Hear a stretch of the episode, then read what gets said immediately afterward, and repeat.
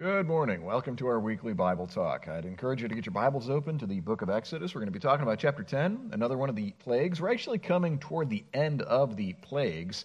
Um, and something you may have noticed if you tune into these Bible talks regularly is how much space in Exodus is devoted to the plagues. I mean, it's an awful lot. I mean, we've been going over these plagues for several weeks now, um, and there are several total chapters devoted to these plagues. And that seems to be an awful lot. I mean, sometimes you think, couldn't God have just summarized this into a, you know, a couple of verses or something like that? Why spell this out so much? Well, there are a few lessons to be learned from that. I mean, first, uh, it does remind us of how much wrath there is in the Bible. A lot of people don't get this. Of course, God is loving. Of course, God is gracious and merciful, and we love that about God. If that weren't true about God, we'd all be utterly lost forever. But at the same time, God is also incredibly wrathful. He does not take sin lightly. Um, and part of the reason why there's so much devoted in Scripture to the wrath of God is to remind us of that. I mean, again, think of these chapters of the plagues. You could think of God's wrath on Sodom and Gomorrah. You could think about God's wrath revealed in the flood. I mean, the flood itself, there's, again, like three or four chapters devoted there. Going throughout the entire Bible, you've got a lot of wrath in the major prophets, the minor prophets. When you come to the New Testament, Jesus is predicting wrath on Jerusalem. You know, uh, Matthew 24, 25. You get to the book of Revelation, there's a lot of wrath there that reminds us that there is uh, true wrath in the character of God. Now, again, God's character is multifaceted. He's gracious, He's loving, He's merciful, He's kind, He's patient, but at the same time, He is also very wrathful. He does not take sin lightly. He hates it so much that He poured out His wrath on His Son in our place on the cross.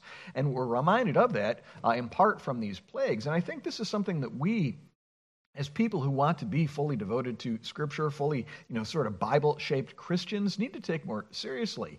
Um, I, I, don't think we take the wrath of God as seriously as we should. We, we, and even those of us who sort of admit that it exists, we kind of just sort of wink at it and then move on and talk about other subjects that we would prefer to talk about. Uh, but no, the God of the Bible very much has a lot of wrath, and if your sins aren't forgiven by the blood of Jesus, realize it's as if all of this wrath is going to be compiled together and poured out on you eternally in hell, which is a terrifying thought. Um, I was reading this morning uh, this old Puritan guy who said every time he thought about the day of judgment, uh, he trembled a little bit. Even though his sins had been taken away, he knows that he's got friends, loved ones, so forth, who are still outside of Christ and who are going to experience that wrath if they don't uh, turn to Jesus. And he, that, that caused him to tremble a little bit. And that ought to be our response as well when we ponder the wrath of God. I mean, these plagues that we've talked about have been horrific. You know, the death of livestock. I mean, and, uh, you know, bugs biting you until, you know, you just, until you're going mad frogs, dead frogs all over the place, including in your bed. I mean, these, these would be horrible. But again, imagine all of those compiled together. Um, at the same time, forever. That is what we deserve for our sins. Uh, let's believe that about God, but also thank God that Jesus endured all of that in our place on the cross when he died uh, there, hanging there in darkness uh, and, and forsaken by his father. That's what was going on there. The cross is not just Jesus dying. It's, yes, Jesus dying, but in the process, absorbing the judgment of God in the place of all of those who would ever believe on him, from every tribe, tongue, people, and nation, every uh, period of time in human history. All of that poured out on Jesus during that time that he hung there on the cross. Uh, so let's believe in the wrath of God. Let's tremble on behalf of our unbelieving friends, loved ones, and implore them to trust in Jesus, but let's also thank God for Jesus' wrath bearing death so that those of us who are in Christ will never experience this kind of wrath. Uh, again, that's just some of what I'm reminded of whenever I see how much space is devoted to the plagues in the book of Exodus. Well, we come here to chapter 10, the eighth plague, the plague of locusts. And like last week, what I thought I'd do is instead of reading the entire thing, because again, we have a long plague here. This one is 20 verses. So instead of reading the entire thing and then going back and commenting on it, I thought I'd kind of work my way through it uh, like we did last week read a couple verses, make some comments, read a few more verses, make some comments. That seemed to work okay last week. So let's give that a try again. Let me pray, and then we'll jump into this. Pray with me. God in heaven, you are a God of wrath. Uh, you hate sin. You are a righteous judge, and you are angry with the wicked all day long, and that is a good thing. But we thank you, O God, for the way that for those of us who believe your wrath was spent on Jesus, he absorbed it in our place. He was pierced for our transgressions and wounded for our iniquities, so that now for those of us who are in Christ, there's only your fatherly affection and fatherly love. Thank you for that.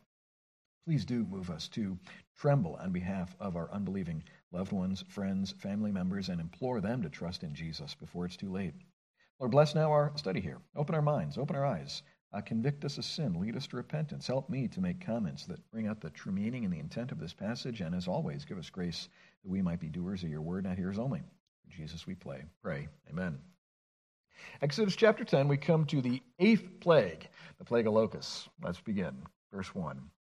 Then the Lord said to Moses, Go into Pharaoh, for I have hardened his heart and the heart of his servants, that I may show these signs of mine among them. Couple things there. We've talked a lot about the hardening of Pharaoh's heart, but here you'll notice that not only is Pharaoh's heart hardened, but the hearts of his servants. What this tells us is that this is not a experience totally unique to Pharaoh. Uh, yes, he's held up as sort of the example, but at the same time in Scripture, there are several individuals whose hearts God hardens, and I don't think there's any reason to conclude that that doesn't take place sometimes today. It's kind of a scary idea. It's something that makes us uncomfortable. And yet, do you notice the purpose behind this hardening? Verse 1 That I may show these signs of mine among them. Uh, the entire purpose behind this is so that I might receive more glory.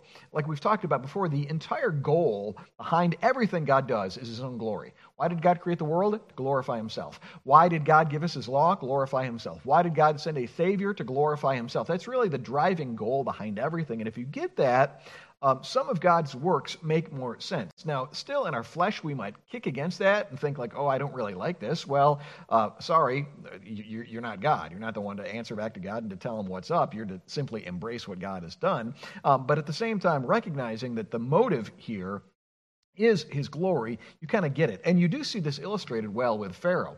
Uh, say Pharaoh had repented way early on, like after the first plague, we would not have received these, you know, these subsequent plagues, and we would not have had all of these illustrations of the wrath of God, the judgment of God. We wouldn't have seen the way in which God is exalted over all the gods of Egypt, like we've been talking about in this series. Uh, so we kind of get that. That part of the reason why God is hardening Pharaoh is so that, and his servants, is so that he might glorify himself. And it's the same thing today. If people uh, do wind up being hardened in their sins, a passage that you might reflect on as we think about being hardened in sin is Romans 1. And there it seems to expand it out to the entire unbelieving world. Again, it's not just Pharaoh and his servants, uh, all those who, when they see the truth of God and suppress that truth, Part of the consequence of that is being hardened in their sin. Further, it's as if they're driving their fingers deeper and deeper into their ears, and it makes it harder to hear the truth. Now, again, that's kind of scary, but I think the application is to repent as soon as possible. You know, if you're still feeling the slightest conviction of sin, the slightest inkling to turn, uh, repent before you keep driving your fingers into your ears and get to the point where you can't even hear anymore. Am I making sense? Well, anyway, so that I may show these signs of mine among them, and so that you may tell in the hearing of your son and of your grandson how I have dealt harshly with the Egyptians and what signs I have done among them, that you may know that I am the Lord. Now, there you begin to see, not begin, this isn't the first time this comes up in Scripture, but there is an, an, an evangelistic emphasis behind God's works, and it's particularly evangelism in the family. Did you catch that? I'm hardening Pharaoh so that I can display these signs so that you can then tell your kids about the great things that I have done so that they may know that I am the Lord.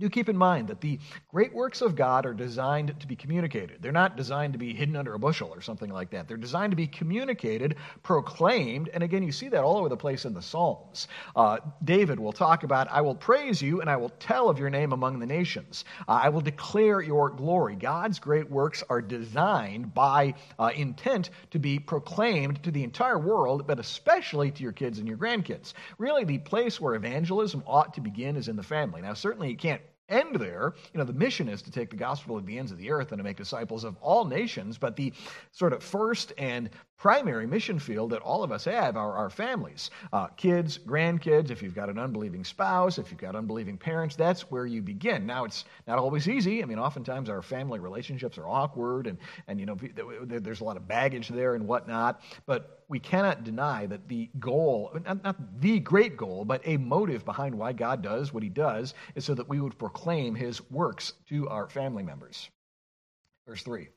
So Moses and Aaron went into Pharaoh and said to him, Thus says the Lord, the God of the Hebrews, How long will you refuse to humble yourself before me? Let my people go, that they may serve me. The only thing I'll say there is the connection between humility and obedience. Uh, for a lot of people, the reason why they don't obey is because they're proud. And you see that totally illustrated here with Pharaoh. Um, it wasn't that he was like lacking in scientific evidence that Jehovah was God. It wasn't like he was lacking in uh, willpower or something like that. Uh, no, he was proud. And uh, that's why he would not submit to Jehovah. And, and that's, and again, it's kind of a humbling thought to think that our biggest problem when it comes to obedience is not something out there. It's not like the devil made me do it. It's not like my circumstances were so incredibly tense that I, I couldn't obey. You know, I really, really wanted to, but I just couldn't help myself. Um, of, of course, different circumstances can be more or less tempting, and of course, the devil does prowl around like a roaring lion seeking whom he may devour. But at the end of the day, the reason why we sin is because our hearts are proud and we want what we want, and we don't want to submit to God, like Pharaoh. Uh, keep that in mind. That will help the way that you fight sin. You can't blame your sin on anything. You can't blame it on your neighbor, your kids, uh, immodestly dressed women, alcohol. You can't really blame it on anything. You got, you got to accept responsibility. But once you begin there uh, and humble yourself, you're in the perfect position for God to help you because the Bible says repeatedly God opposes the proud but gives grace to the humble. So if you'll admit the reason why I keep doing X is because I am a proud, arrogant sinner who loves sin. Uh, when you humble yourself, you're in the position to receive the help that you need to fight that sin. But so long as you're proud, like Pharaoh, uh, it's just not going to work. Uh, you're going to continue to harden yourself in that sin. Verse 4 For if you refuse to let my people go, behold, tomorrow I will bring locusts into your country, and they shall cover the face of the land, so that no one can see the land, and they shall eat what is left to you after the hail, and they shall eat every tree of yours that grows in the field, and they shall fill your houses and the houses of all your servants, and all of the Egyptians, as neither your fathers nor your grandfathers have seen from the day they came on earth to this day. Then he turned and went out from Pharaoh. Now, most of us, if we're, say, around Muncie, aren't very familiar with locusts. Um, they, they still exist, and there are still occasions where they uh, plague the world in unbelievable ways. I remember hearing probably, I don't know, five, eight years ago about this plague of locusts that, you know, wasn't like this. What we're reading about here in this chapter is truly supernatural, it's miraculous, uh, and yet still there are these giant, like, clouds of locusts that will swarm in. You know, I think if I remember correctly, it happens mostly in the Middle East. They'll swarm in as like a cloud of giant bugs and again, I'm trying to recall some of what I remember from stuff I read several years ago, but locusts are kind of like giant grasshoppers. Uh, we do have grasshoppers around here, but they're usually kind of fun. You know, my kids enjoy catching them and kind of playing with them as little pets for a little bit before they let them go. Uh, but they're, they're, they're nothing really to be concerned about. Uh, Locusts are like grasshoppers, but bigger. They're like, uh, you know, the size almost like of a cigarette or something like that. And they eat everything like crazy. So you could have this, you know, jungle of vegetation and plants and, you know, fruit and whatnot. And this cloud of locusts comes in, and within like a couple of hours, it's like just this bare skeleton, but there, there's nothing left. Uh, the plants, the leaves are gone, the fruit's gone, even the bark is gone. So they just decimate things. And again, remind yourself this is all the wrath of God because of Egypt in general and Pharaoh in particular's rebellion. Because they would not humble themselves and submit to God, uh, this is what's coming this cloud of locusts like nobody's ever seen before that will decimate Egypt. Let's keep going. Verse 7. Then Pharaoh's servants said to him, and interestingly, I think it's the same word used here as in verse 1, where it says the heart of his servants were hardened. So even though they're hardened, it doesn't mean that they're not sensible enough to recognize that this, what is about to come, is terrifying. But verse 7 Pharaoh's servants said to him, How long shall this man be a snare to us? Let the, let the men go, that they may serve the Lord their God. Do you not yet understand that Egypt is ruined? Uh, his servants are kind of speaking up. And if you think about Pharaoh's position in Egypt, uh, this would have been a little bit, what's, what's the word? It would have taken courage to do. Because remember, Pharaoh is much more than just like the president. You know, we, we have a president, and typically we, you know, think he's got a lot of power, but we don't think of him as a God incarnate. That's how they looked at Pharaoh, as God incarnate. Therefore, for these servants to say, uh, listen, Pharaoh, uh, you know, all, all, with all respect, uh, you're, you're going to destroy our nation if you don't let, these, let the Israelites get out of here. So it took a little bit of courage, but they're, they've got the common sense enough to look around and see that our nation is destroyed. Um, I don't think, again, we get how decimating the plagues were to Egypt. Uh, I think this comes from the movies. You know, if you watch Prince of Egypt, if you watch the Ten Commandments, uh, toward the end of the plagues, Egypt still looks pretty fancy and impressive. You know, they got all the gold covered buildings and the sphinxes, and, you know, it still looks like things are uh, pretty well established. I tend to think that that's probably not entirely accurate. I mean, obviously, the pyramids didn't get eaten by the locusts, but everything is, is decimated. I mean, the, think about the plagues that we've seen. I mean, the livestock destroyed, uh, people, dry, you know, dead, water turned into blood, locusts eating everything, hail destroying your crops. I mean, this would have been just uh, sort of an economic and sociological destruction that our nation has never seen. I mean, it would have been similar to like if you've ever uh, Personally, I, am a fan of World War II, and I enjoy reading a lot about World War II. And if you've seen pictures of Berlin after uh, World War II, you know, after VE Day, I mean, it was just like a giant, you know, puddle of uh, rubble. Uh, before World War II, Berlin's this beautiful city with, you know, Gothic cathedrals and, you know, opera houses and all sorts of art. Uh, after, it's just like, you know, piles of bricks. I mean, it's unbelievable. That's the sort of decimation that we should assume took place in, in conjunction with the plagues on Egypt. Not just, uh, you know, it's not just that they like lost, a, it's not just like inflation went up 0.2% or something like that. I mean, they're destroying the nation. But again, this is the wrath of God our sins deserve. Verse 8 So Moses and Aaron were brought back to Pharaoh, and he said to them, Go serve the Lord your God, but which ones are to go? Moses said, We will go out with our young and our old. We will go with our sons and our daughters, with our flocks and herds, for we must hold a feast of the Lord. But he said to them, The Lord be with you, if I ever let you and your little ones go. Look, you have some evil purpose in mind. No. Go, the men among you, and serve the Lord, for that is what you are asking. And they were driven out of Pharaoh's presence. Now, here's a theme that's come up before, but we need to talk about it again. The way in which Pharaoh is sort of trying to compromise with God, trying to negotiate with God. God says, let all the people go. Pharaoh's like, well, you know, I'm going to try and negotiate. You can let the men go, but keep the kids here. He kind of knows that if the kids are there, they're not going to go very far. I mean, every, you know, any father who has any sense at all loves his kids, and you know, by holding the children hostage, that means that the men need to eventually come back. Um, but one of the things that we see here is the way in which uh, negotiated obedience is sort of the sign of hypocrisy. Uh, it's pretty easy to talk God talk. And again, we see Pharaoh doing a little bit of that. By this time in the account, he's using Jehovah as the proper name of God. He's recognizing that these plagues are works of God. Uh, later on, he's going to ask, you know, uh, Moses to pray for him. So it's pretty easy to talk God talk and yet to be a hardened sinner like Pharaoh. Additionally, it, it's kind of easy to do this negotiated obedience thing. Lord, I'll do this, this, and this, but I'm not going to do this, this, and this realize that that's a terrifying situation to be in because you can deceive yourself into thinking that I'm a believer when I'm re- in reality not. Pharaoh is not a believer at all. I mean, and, and it, sadly, it seems as if he dies in his sins. But again, he's able to talk God talk. He does a little bit of negotiated obedience, but that is the mark of hypocrisy. True faith will result in this total surrender, saying, Lord, here am I, send me. Now, does that mean we're going to be perfect? No. Like dramatically far from perfect. We're still going to do a lot of things that we wish we did not do. It's the whole Romans 7 thing. The things that I hate, I keep on doing. The things that I, you know, love, you know, I, I can't seem to get around to doing the things that I do. All Christians have that struggle between the flesh and the spirit.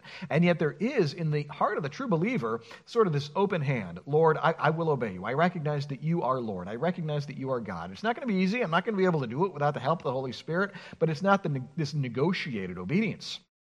And I want you to examine your life in light of this. Do you find yourself trying to sort of work compromises with God? God, I'll do X if you'll do Y. God, I'll follow you up to this point, but not beyond this point. Uh, Lord, I'll, you know, the classic example is would you become a missionary? Now, like my assistant and I were just talking about a couple minutes ago, it's obvious the Lord does not call everybody to be a foreign missionary. Uh, most Christians aren't called to be foreign missionaries. Most Christians, you know, are called to work ordinary jobs, butcher, baker, candlestick maker, housewife, teacher, police officer, and those are honorable vocations that you can glorify God in. There's nothing wrong with that at all. But the point I'm trying to make is that if it became manifest, manifest that the Lord was calling you to be a missionary, would you say, Yes, here am I, Lord, send me? If part of you is like, No, I'm not doing that, I will not, I will not sign on that dotted line.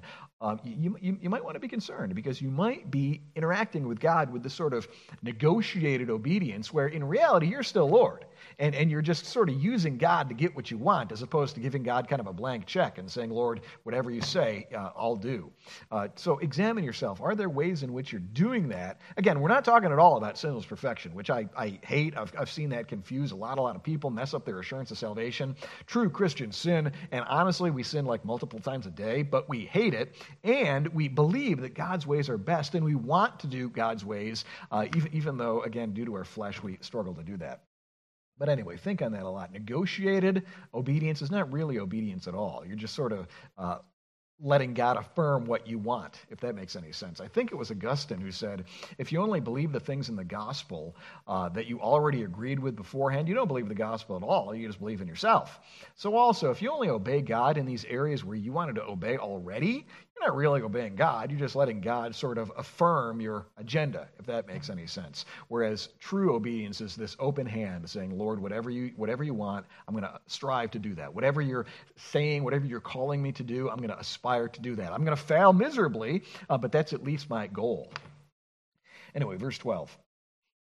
Then the Lord said to Moses, Stretch out your hand over the land of Egypt for the locusts so that they may come upon the land of Egypt and eat every plant in the land and all, uh, pardon me, all that the hail has left. You'll remember that one of the previous plagues, hail, had already obliterated things pretty badly, but there's still, you know, some stuff here and there, and probably between the plague of hail and this plague, other stuff has cropped up. You know, plants grow pretty quickly.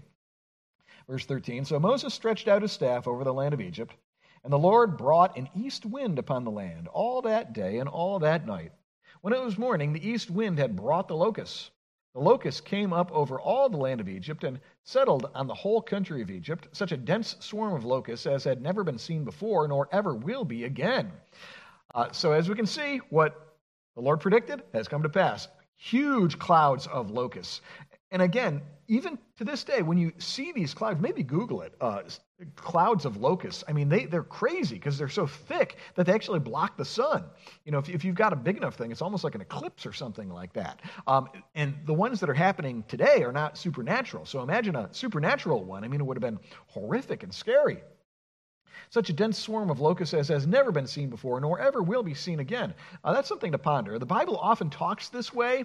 Uh, this will never happen again. The Bible can only talk that way since it's a supernatural book. Because how could Moses in 1400 BC know that this sort of plague would never happen again? And to this day, it's never happened to this degree. The Bible can talk that way, and this isn't the only place where it talks this way. There are pl- plenty of occasions where it says that this sort of thing is so bad, it's like the worst thing that's ever happened or ever will happen. When it predicts that way about the future, it's reminding you that the Bible is a supernatural book and God is speaking through it. Anyway, verse 15 they covered the face of the whole land so that the land was darkened.